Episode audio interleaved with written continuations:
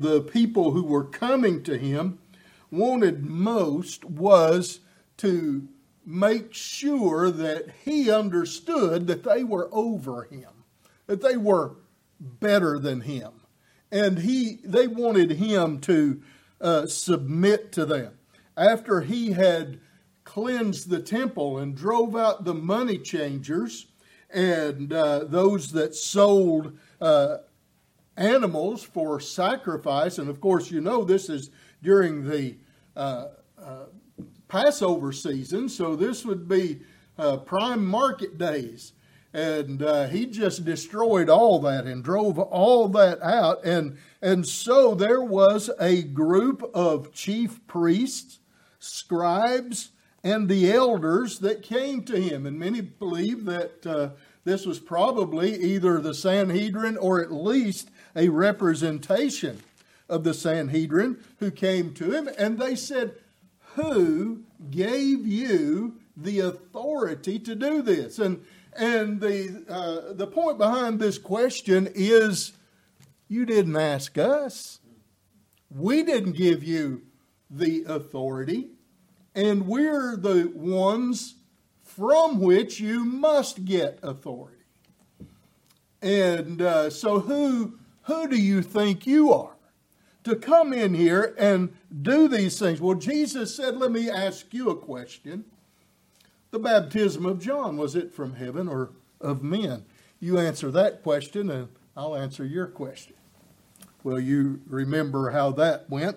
They uh, had a quick little conference and decided that uh, there was no way they could answer that question because if they said it was the baptism of John was just something from man, then the people would be angry because they held John as a prophet. And if uh, uh, if they said it was from God, then Jesus would say, "Why didn't you believe him?"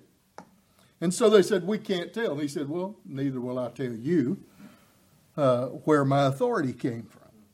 And uh, so he goes on then and he gives the parable of the tenants where uh, he tells about these uh, this man who has planted a vineyard and and it's just a retelling of uh, the first part of Isaiah chapter five, isn't it?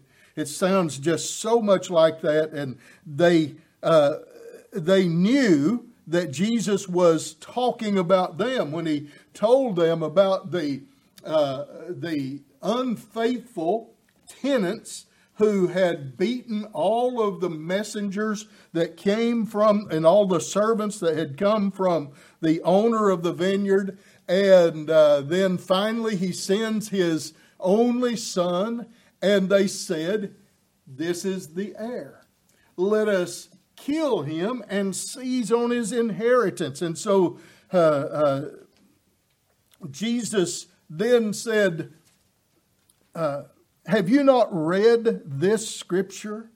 The stone that the builders rejected. Well, that stone is the same son in that parable, right?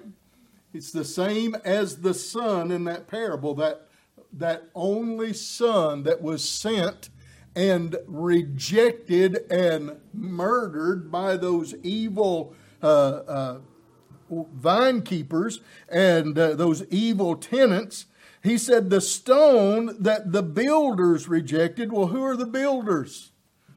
It's those very religious leaders that had been accosting him. And he said, uh, uh, the stone that you the stone that you builders rejected has become the cornerstone, the headstone, the the foundation stone. This was the Lord's doing, and it is marvelous in our eyes. In other words, this is something that has been sovereignly, eternally orchestrated by God.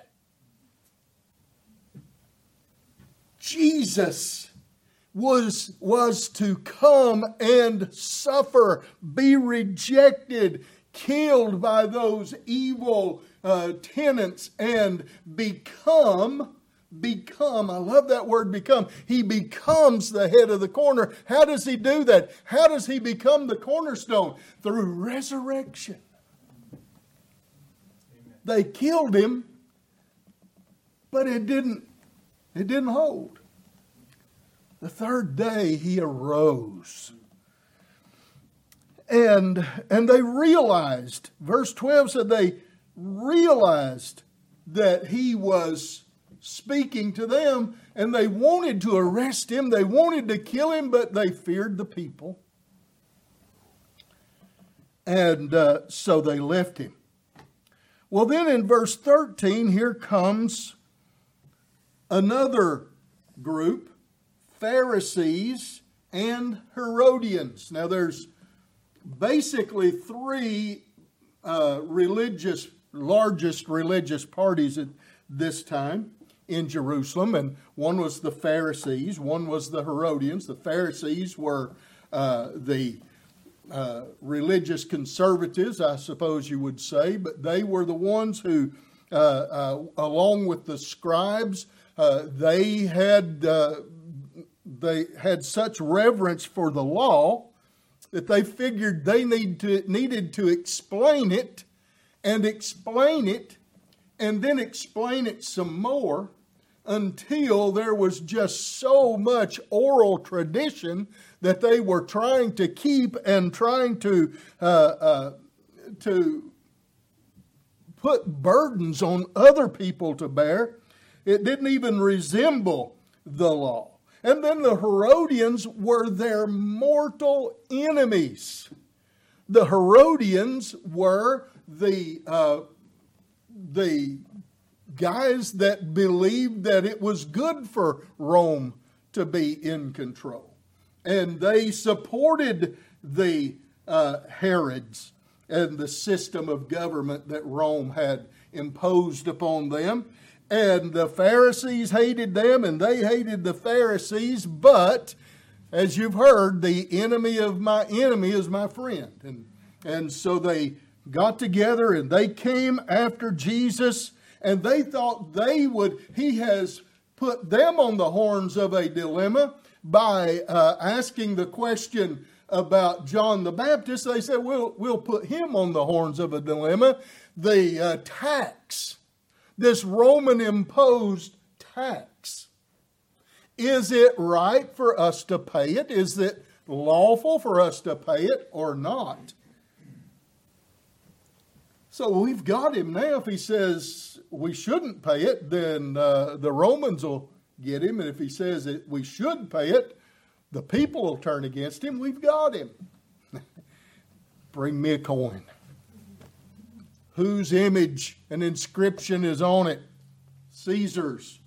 Then give to Caesar what is Caesar's, and give to God what is God's.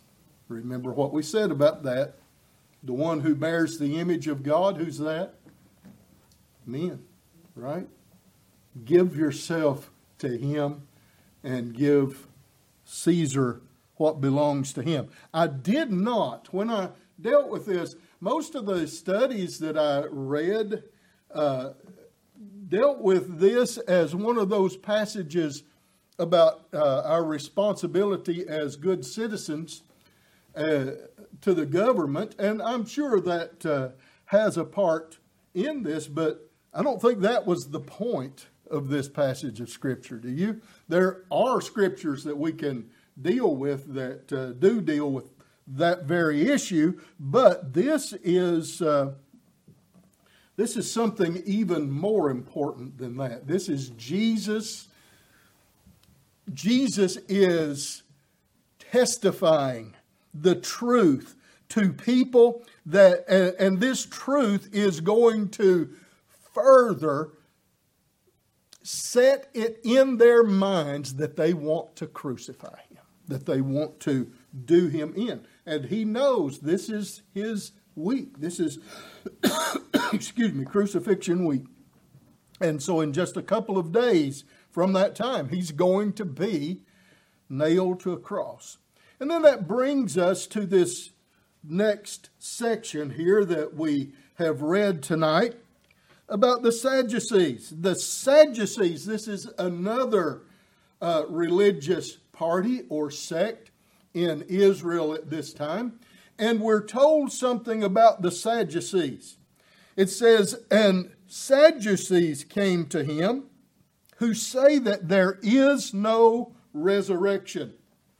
The Sadducees were a group of people who denied all uh, of the supernatural, all the miracles and uh, uh, and resurrection. They didn't believe in life after death. As a matter of fact, they believed only the first five books of the Bible Genesis, Exodus, Leviticus, Numbers, Deuteronomy. They believed that was the law and it didn't need to be interpreted, it just needed to be uh, uh, believed and put into practice.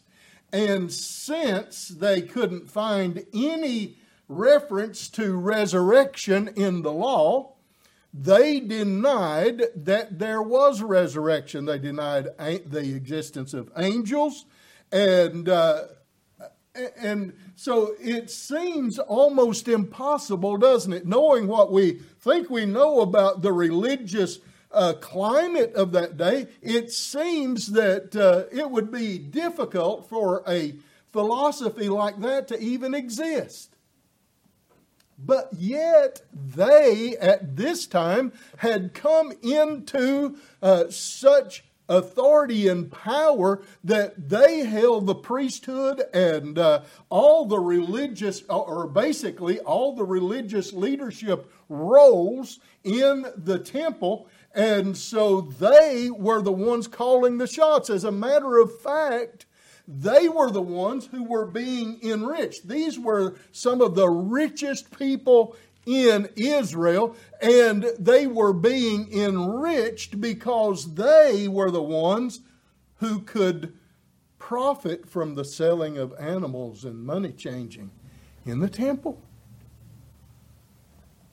So it was really a slap in their face when Jesus came in and uh, upset all that, wasn't it? Was they took that personally. And not, not only that, uh, it hasn't been very many days since Jesus raised Lazarus from the dead. And they know about that. By the way, does it make sense now that they were so dead set against people believing that Jesus had risen from the dead that they were willing to pay big money to the Roman guards to tell a lie, to say that they came and stole his body away while we slept. It makes sense now, doesn't it? Because these are the guys, these are the guys that had control in the religious realm and they didn't believe in resurrection. How dare Jesus get up out of the grave? And so these are the guys who came to him and they're pretty sure. I, I, I just feel that they're confident, don't you? Do you, do you feel their confidence as they come to Jesus and maybe a little smirk on their face because you know, the Pharisees and the Herodians, they couldn't get him. They couldn't entrap him with the words that they used. And so, uh, with the uh, uh, uh with the dilemma that they presented to him, and so they had this little humorous ditty that they would use to disprove the resurrection, and it was all based on the uh, law back in Deuteronomy chapter 26, the levirate marriage law. And uh, you got a little bit of it, but if you, if you want to, we can uh, just read it from the text back here in uh, Deuteronomy chapter. I shouldn't say back here, I should say over here, over here. Turn left and go all the way over to Deuteronomy. Deuteronomy.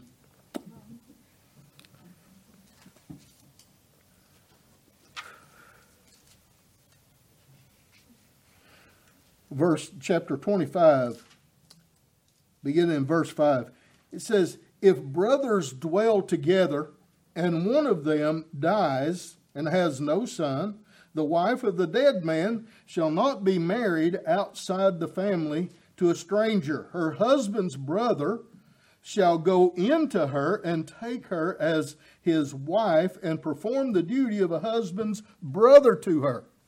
And the first son, I'm going to read all this because this is going to open up. This is going to open up some really good stuff.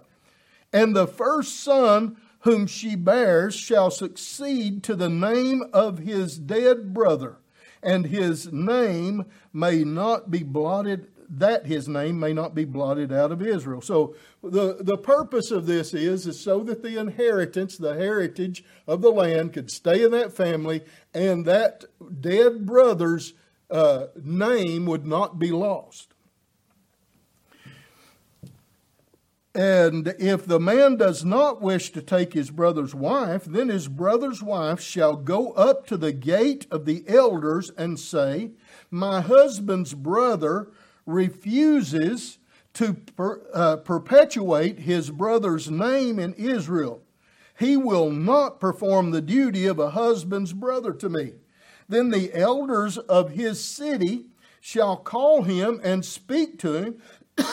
and if he persists, saying, I do not wish to take her, then his brother's wife shall go up to him in the presence of the elders and pull his sandal off his foot and spit in his face. And he sh- and she shall answer and say, So shall it be done to the man who does not build up his brother's house. And the name of his house shall be called in Israel the house of him who had his sandal pulled off. So, does that remind you of anything that you've read in the Old Testament? Does it remind you of an instance in the book of Ruth when uh, Elimelech and Naomi and their two sons, Mahlon and Chilion, went down to Moab to escape the famine that was in Bethlehem, Judah, their hometown. And they went down there and they were just going to stay a little while, but they ended up staying 10 years. And in the uh, uh, process of 10 years, their two sons, Mahlon and Chilion, married Moabite women, Orpah and uh, uh Ruth and uh, and then they died, and so there's these two young women, and Naomi realizes, and of course Elimelech had died before, and so uh, she is left a widow, and so she starts back to Bethlehem, Judah, and she. Uh, uh looks behind her, and here comes the two girls. Well, she sends Orpah back, and Orpah just goes back. But Ruth says, Entreat me not to leave nor to return from following. And so she stays, she's determined to go back with Ruth or with Naomi. She goes back and she meets a fellow by the name of Boaz. And Boaz is a near kinsman to Elimelech. There's one nearer to her than him. And so he has to meet up with this guy and tell him that, that our brother Elimelech's daughter in law is, or uh, Naomi and her daughter in law are here and uh, uh, their property needs to be redeemed. And uh, you're, you're before me, but if you won't redeem it, I will. And he said, I can't redeem it. And so Boaz redeems it, and there's this shoe ceremony. You read about it. And he redeems Ruth. He takes Ruth to be his wife. And they raise up children on her property, on her husband's property that should have been his. And so it's just a wonderful thing. And what's even gooder about it, is that right? Is that good grammar? What's even better about it is that uh, the son that they had, the first son they had's name was Obed, and then he had a son whose name was Jesse, And he had a son whose name was David. It's good stuff, isn't it? And so that's how all this stuff works together. Well, this is the law that the Sadducees are basing their, uh, their premise on. And so they said, listen, and I don't even know if this is a true story or not. I, I don't know if they just made it up, but it's something, I guess, that could possibly happen. And they started telling Jesus that there's these seven brothers that uh, the first, the oldest one married this woman, and then he died and didn't have a child, and the next one. And, and I mean, there's seven guys married the same woman and died pretty quick. I mean, this had to happen in a pretty, uh, you know, short space of time for seven of them to go through this and her to still be able to bear children. So this is a, it's not a, a long space of time. It kind of make you suspicious of the woman. But anyway, the point is that they wanted to use this as an absurd example that would show the absurdity of Jesus' position on resurrection or life after death. And so they bring this thing up. These seven brothers have had this woman. She, uh, they died. She had no child, and after the seventh one died, the woman dies also. And uh, and so here's the punchline. Whose wife she gonna be now? Whose wife will she be in the resurrection? Because all of them had her. After they've risen from the dead, all of them had her to wife. Whose wife she to be now? Jesus said,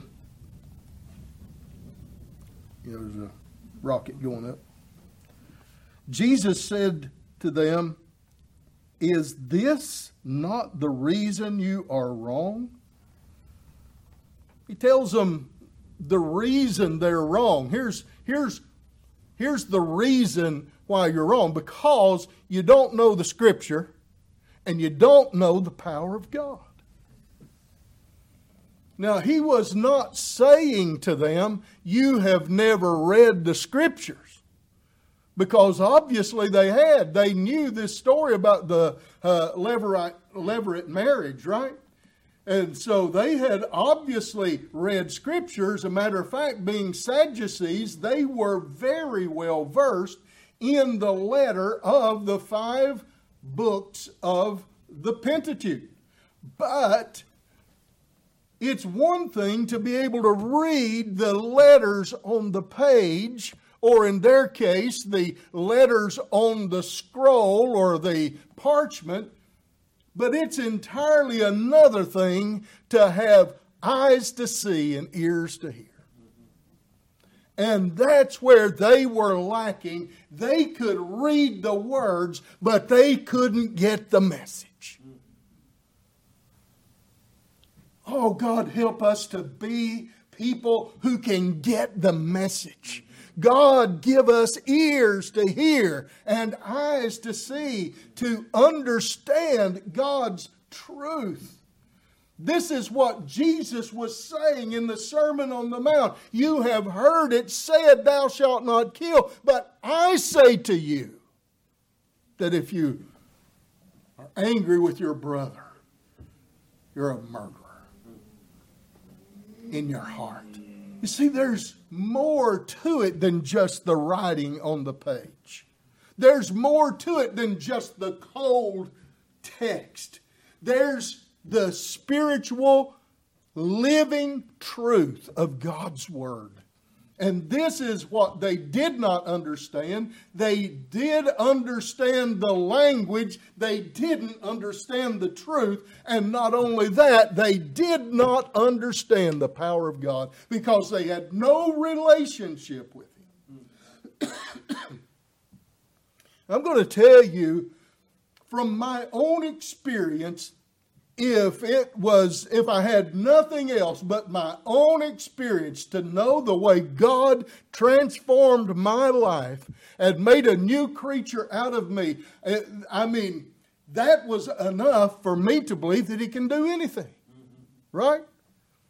And I have the power, I, I have confidence in the power of God. I am so glad when we give prayer requests on Wednesday evenings that we can do it with confidence because the God that we serve is mighty. He's mighty. He can do it. There's nothing we can ask that He can't do. Wasn't that a wonderful thing? Isn't that a wonderful confidence? And, and to live your religious life with nothing but a, a, a, a book of bare, cold rules and no living relationship with God. What a terrible thing that is. And then to try to attack those who prove by their very lives Jesus was working miracles here and there, and they heard about these things and they hated him for it. Rather than saying, man, we must be mistaken. Well, this thing of resurrection, uh, they're going to, in just a few days, they're going to see it. They're going to see it happen. They're going to know that it happens. By the way, the uh, Sadducees, uh, there are people that definitely don't believe in the resurrection, but the sect of the Sadducees pretty much disappeared after AD 70 because all they had was the five books of Moses and the temple. And in AD 70, the temple was destroyed. And what, what did that leave them? And so that uh, that was the end, uh, basically, for the Sadducees. But their question here raises some important uh, questions that we probably need to think about and answer. First of all, uh, this this whole thing of death, of physical death, it's something that as Christians we need to uh, we need to know something about death we need to be uh, preparing for it because it's coming to each and every one of us. And the, here's the uh, there, I've got four things that I want to share with you about physical death, and you can jot them down or memorize them or whatever. But it, it's pretty important that we know that, this, and I think it fits with our text. First of all, you, physical death is universal. It comes to everyone. Everyone. Now, we know that there was uh, a couple of instances in the Old Testament uh, where Elijah, of course, uh, didn't die. He was taken up in a whirlwind, and Enoch walked with God and was not. He was taken. But outside of that, death is uh, running at about a hundred percent effective rate.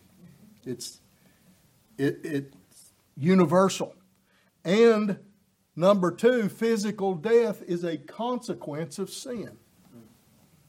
The reason death is in the world is because of sin.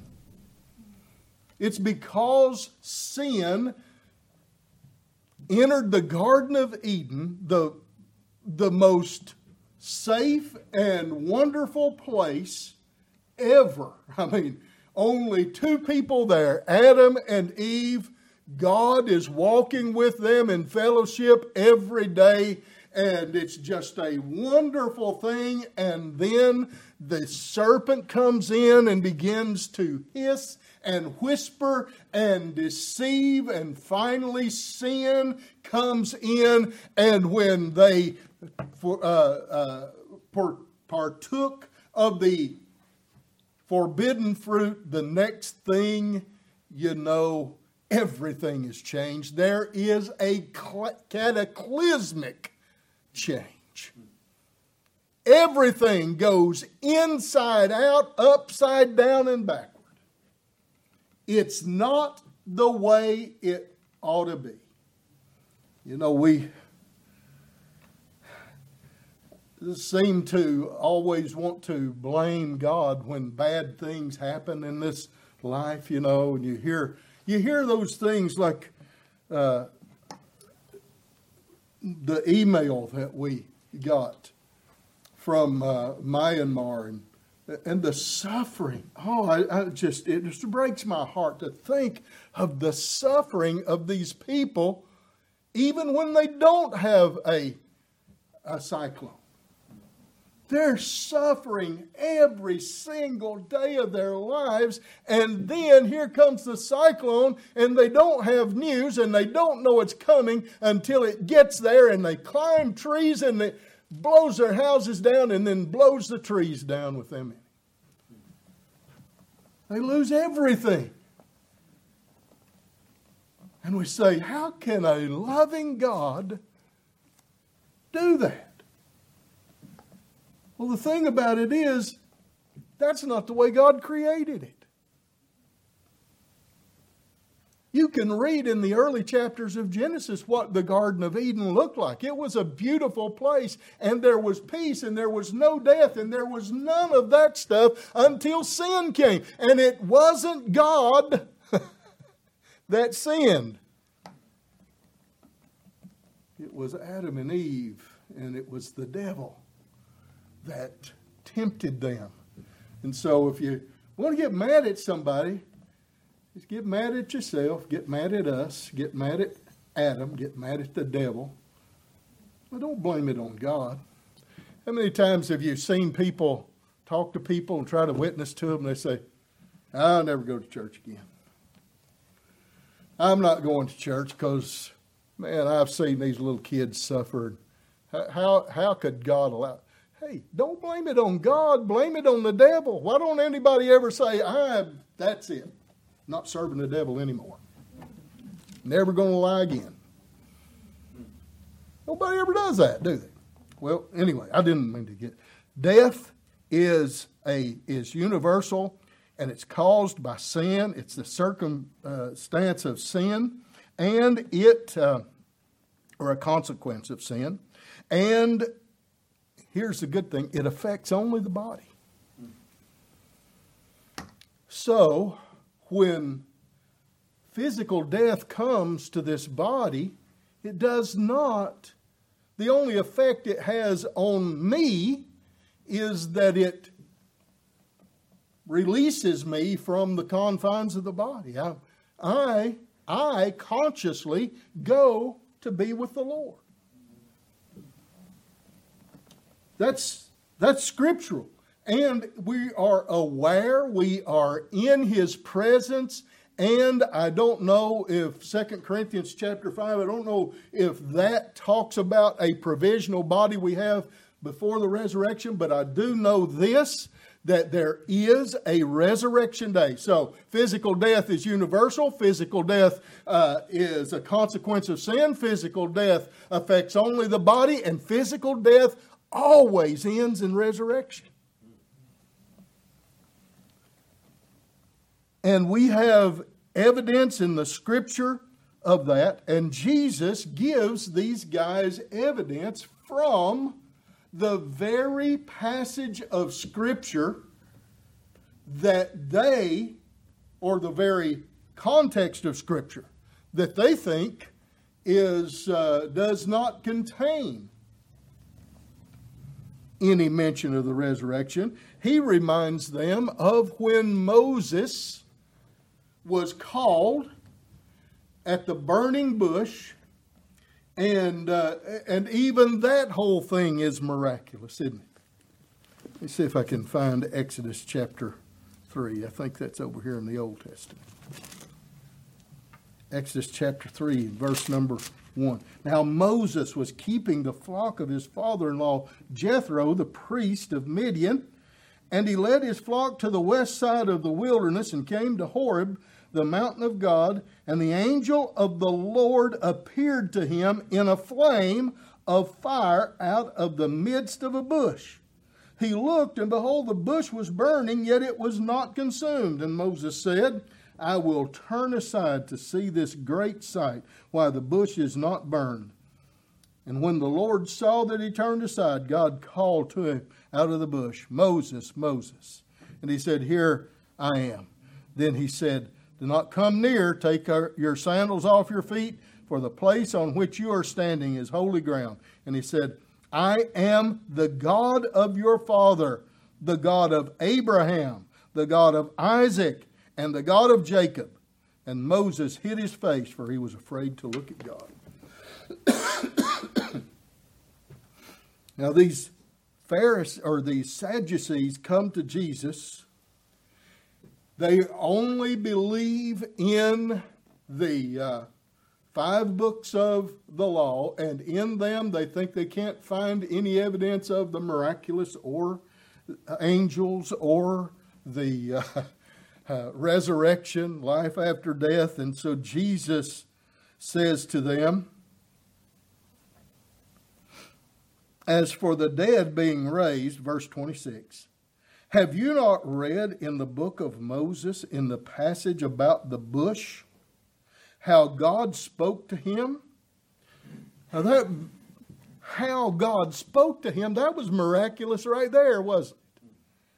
That was supernatural stuff right there. The bush was engulfed in flame, but the bush was not burning. That's miraculous. God is speaking. He's appearing to Moses and he's speaking out of that burning bush. And he, uh, and he said, God spoke, how God spoke to him, saying, I am the God of Abraham, and the God of Isaac, and the God of Jacob. He is not God of the dead, but of the living. You're quite wrong. You get it? These guys had died a long time before this instance, and God said, Listen, God, or uh, Jesus said, God the Father, Jehovah, Yahweh, spoke to Moses and said, I am the God of your father Abraham, and I am the God of Jacob, and I am the God of Isaac. He's not the God of the dead, He's the God of the living. These people had died physically, had been carried to their tombs and laid to rest, but they were still alive in the presence of God. Jesus uh, told in was it John chapter eight? He told those that were questioning questioning him, Abraham longed to see my day, and he saw it and was glad. This is, I mean, this is really good stuff. Death is not the end for the child of God. Physical death is not the end we breathe our last here and breathe our next there. We, we stop functioning here and step in over there. The only thing keeping us from seeing Jesus now is these eyes. But one of these days, suddenly we will see him face to face. This is the, you can, these guys were trying their best to, uh, to make Jesus, to make a fool of Jesus before the people and try to cause them to turn away from him. But he made a fool of them, didn't he? It's a, an amazing thing. I, I've read this and many people believe this that Job, the book of Job, is the oldest book in our canon. Uh, I don't know for sure that that's true, but a lot of people believe that. And if it is true, listen to this. This is Job even before the Sadducees came along. Oh, that my words were written. Oh, that they were inscribed in a book. Oh, that with an iron pen and lead they were engraved in the rock forever. For I know that my Redeemer lives, and at the last he will stand upon the earth. And after my skin has been destroyed, yet in my flesh I shall see God whom I shall see for myself, and my eyes shall behold, and not another. My heart faints within me. Good stuff, right? Amen. Thank God there is a resurrection. So many more things to throw in here. Uh, 1 Corinthians chapter 15, Paul makes it very clear if there is no resurrection, there is no Christianity. There is no hope in any other thing, not even the best you could do. If there's no resurrection, it's all in vain. But thank God it's not all in vain. Three days after they laid him in the grave, his chest heaved and his eyes fluttered open. He laid aside the grave clothes and walked out. Mm-hmm. He's alive. Mm-hmm. Lord, we thank you for your word. Pray that you would take these scattered thoughts and cause them to encourage and bless us and make us stronger, more joyful, more determined for you. In Jesus' name.